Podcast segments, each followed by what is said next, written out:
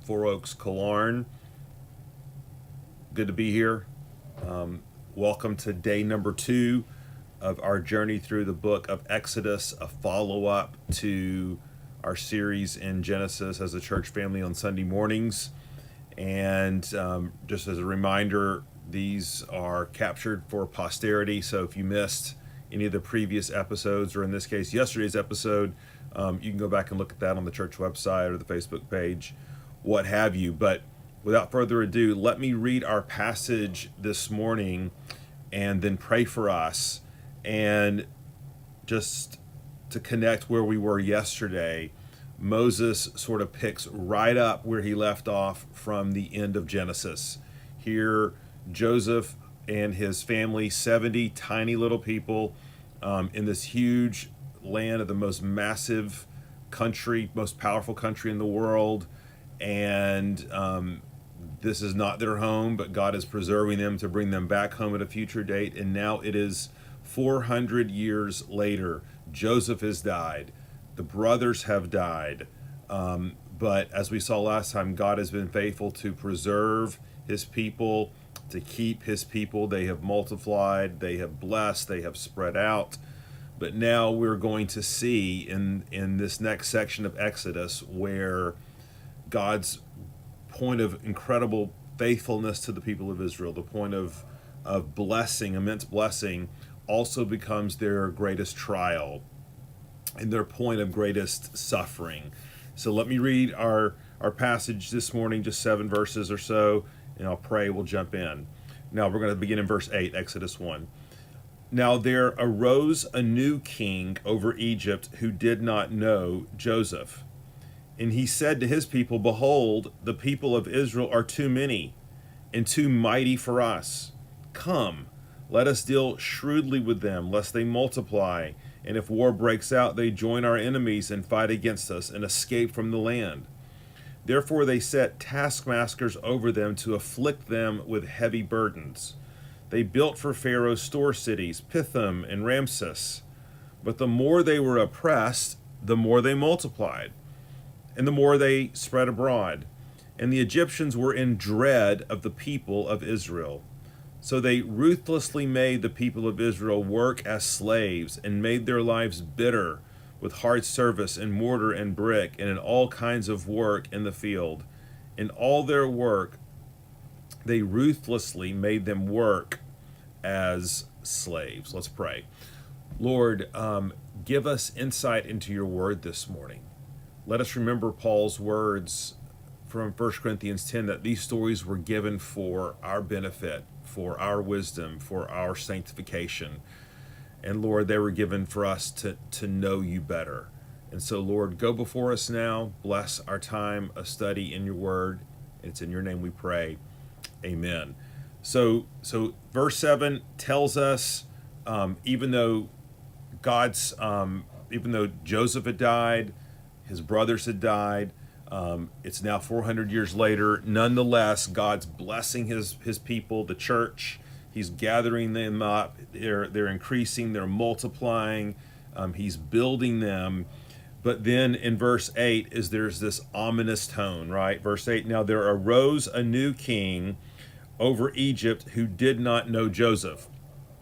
Now, this is a little bit of play on words. It doesn't mean that one day the temple court and the pharaohs and their entourages one day they were like we know all about joseph and we're protecting um, his descendants in honor of his service and labor to us. And then shazam the next morning they totally forget about him. It's like amnesia. That that's not what this is meant to signify.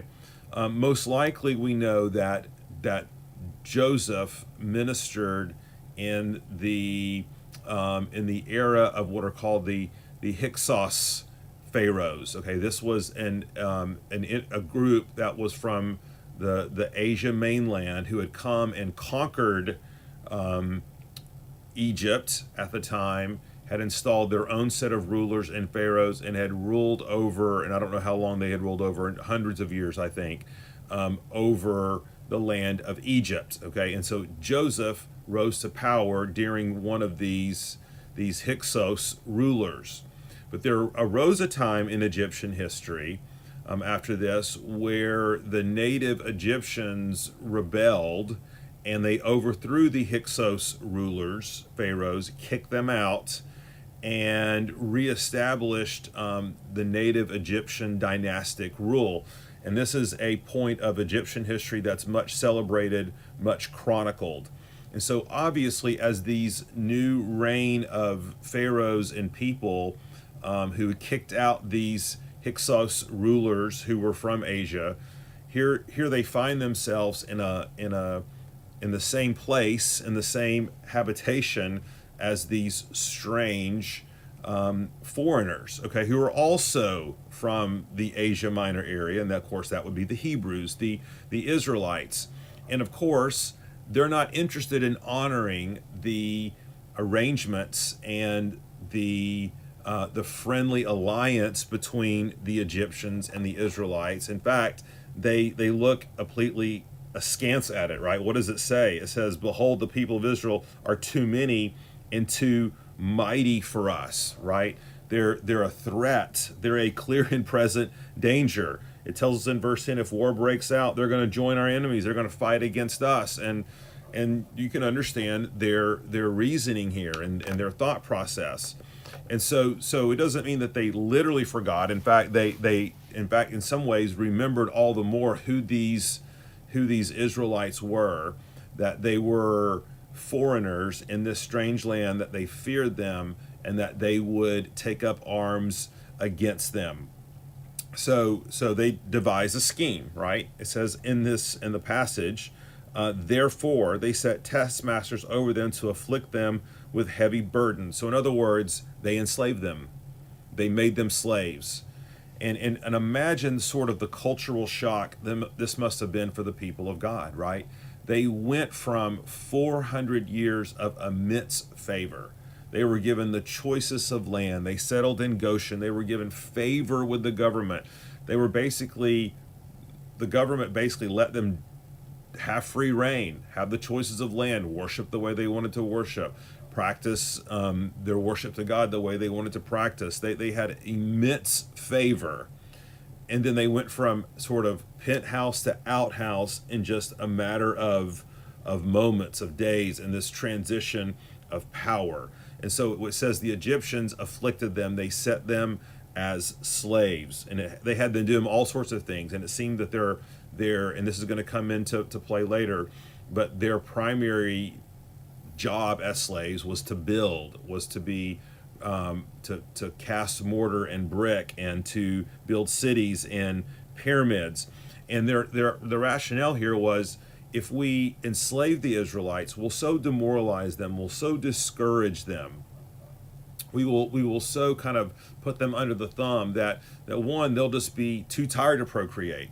We'll separate husbands and wives and families, and there won't be opportunity to procreate and they won't even want to procreate because they're so oppressed. And and remember one of God's central missions for the people of Israel was that they would indeed would be fruitful they would multiply they would be his representatives on earth. And so the Egyptian rulers were going right at the heart of this and and and trying to undermine the very mission of the people of God. Now this, of course, backfired, right? Look at verse 13. So they ruthlessly made the people of Israel work as slaves, and they made their lives bitter with hard service, okay? Yet, okay, it says the more they were oppressed, the more they multiplied and the more they spread abroad. Now remember when, when Moses is writing this to the Israelites, okay, he's he's writing this to them after they had come out of Egypt, after they were on their way to the promised land and he was he was writing all these the book of Exodus to to chronicle their history so they know where they came from, what they were doing. And remember, a big part of, of the temptation of the Israelites in the wilderness at this time was let's go back to Egypt. We had it easy.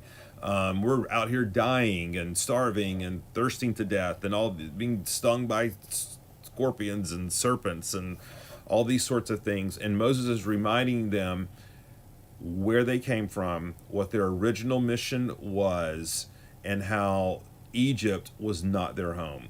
Now, there's there's there's so many spiritual lessons from this, okay? But let me try to parallel it with uh, maybe some things that we are experiencing culturally.